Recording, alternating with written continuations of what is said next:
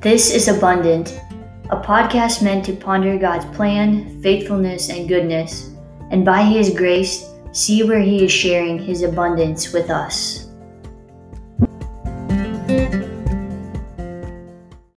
My name is Sister Fiat Marie. I'm a school sister of Christ the King in Lincoln, Nebraska. The purpose of our institute, the reason we were founded, uh, is to be a sign of the joy of letting Christ reign in your life I made my final vows on August 2nd, 2020. I'm currently assigned to St. Joseph School in Lincoln, Nebraska. This podcast is primarily made for the parents, the caretakers of children preparing for First Penance and Reconciliation and for First Holy Communion, but I pray it'll be a grace, a source of grace for anyone who might happen to listen to it. Why the name Abundance? The name comes with a story. I was at the airport, and which is, I just always think, a study of the human person and of our society. I love walking in an airport and just smiling at people and noticing how they react, and also thinking that it might be the, the only smile they get in the airport that day. Uh, but anyway, at this moment, I wasn't walking, but I was sitting to the side and I was reading, and you know, your eyes kind of wander as as you read, and then something catches your attention, and you look up. And so, in this moment, when I looked up, I just noticed this woman's bag. It just really stuck out to me, and the bag had words on it that said, "Work, eat, sleep." And they just repeated work, eat, sleep, work, eat, sleep. They were stacked on top of each other and they kind of like varied color as they went down and then offset from this stack of words, kind of indented over at the end, it said, "Have a good life." So it was almost it was it was almost like an equation: work, eat, sleep, work, eat, sleep, work, eat, sleep, repeated several times equals have a good life. I had to stop and look at it again and make sure I was reading it correctly and think like did I miss any words? Did I were there some other ingredients to that recipe or other parts of that equation that I missed. Um, but no, it just said work, eat, sleep, work, eat, sleep, have a good life. And my reaction was just, is that really what she wants from life? It just kind of rose up. And it stuck with me the next few days, and it's kind of still sticking with me. And I think I've realized thinking about it that really the period at the end of that have a good life that's the problem for me.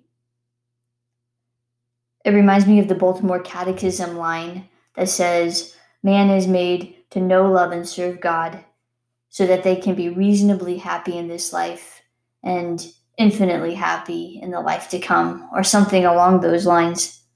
And it's like plucking out that middle part of, in order to have, to be reasonably happy in this life and making it everything work is good when when it's moral and when it's um, dignified. Work is good, and I, I I grew up doing a lot of manual labor, and I know that goodness of work. So I don't disagree with work being good. Um, I certainly just don't disagree with a good meal being very uh, satisfying and rejuvenating, and sleep is the same. But in isolation, if they're presented as the ingredients to a good life. Uh, I, I take a taste of that soup with only those ingredients, and I have to say, it's missing a lot. I kind of have to laugh. that poor woman, I'm reading a lot into her bag. Maybe it was just like she just like needed to grab a bag to put her, you know, carry-on blanket and pillow in and just didn't even look what kind of bag she had um, but anyway, she got a lot of prayers from me for it. Um, and it, I'm not really trying to say something about that woman. It stuck out to me the work, eat, sleep, work, eat, sleep, work, eat, sleep equals have a good life. Because it matches what I've observed in people's lives. Getting stuck in a cyclical list of activities trying to get to this good life. I get on I get on that wheel myself. if I have, I get my the idea in my head, if I have this, this, and this, if all of these things are in order, now life is good. That might quiet my my mind for a while, but is it really filling me? Is it bringing me abundant joy? So here in this podcast, abundant, here I hope uh, is an opportunity to ponder the question of what ingredients does it really take to not just have a good life, but to have a life full of abundant goodness. So it's really an opportunity to ponder God's good plan, His faithfulness, His goodness. His goodness is abundant, and He wants to, He offers that abundant goodness to us.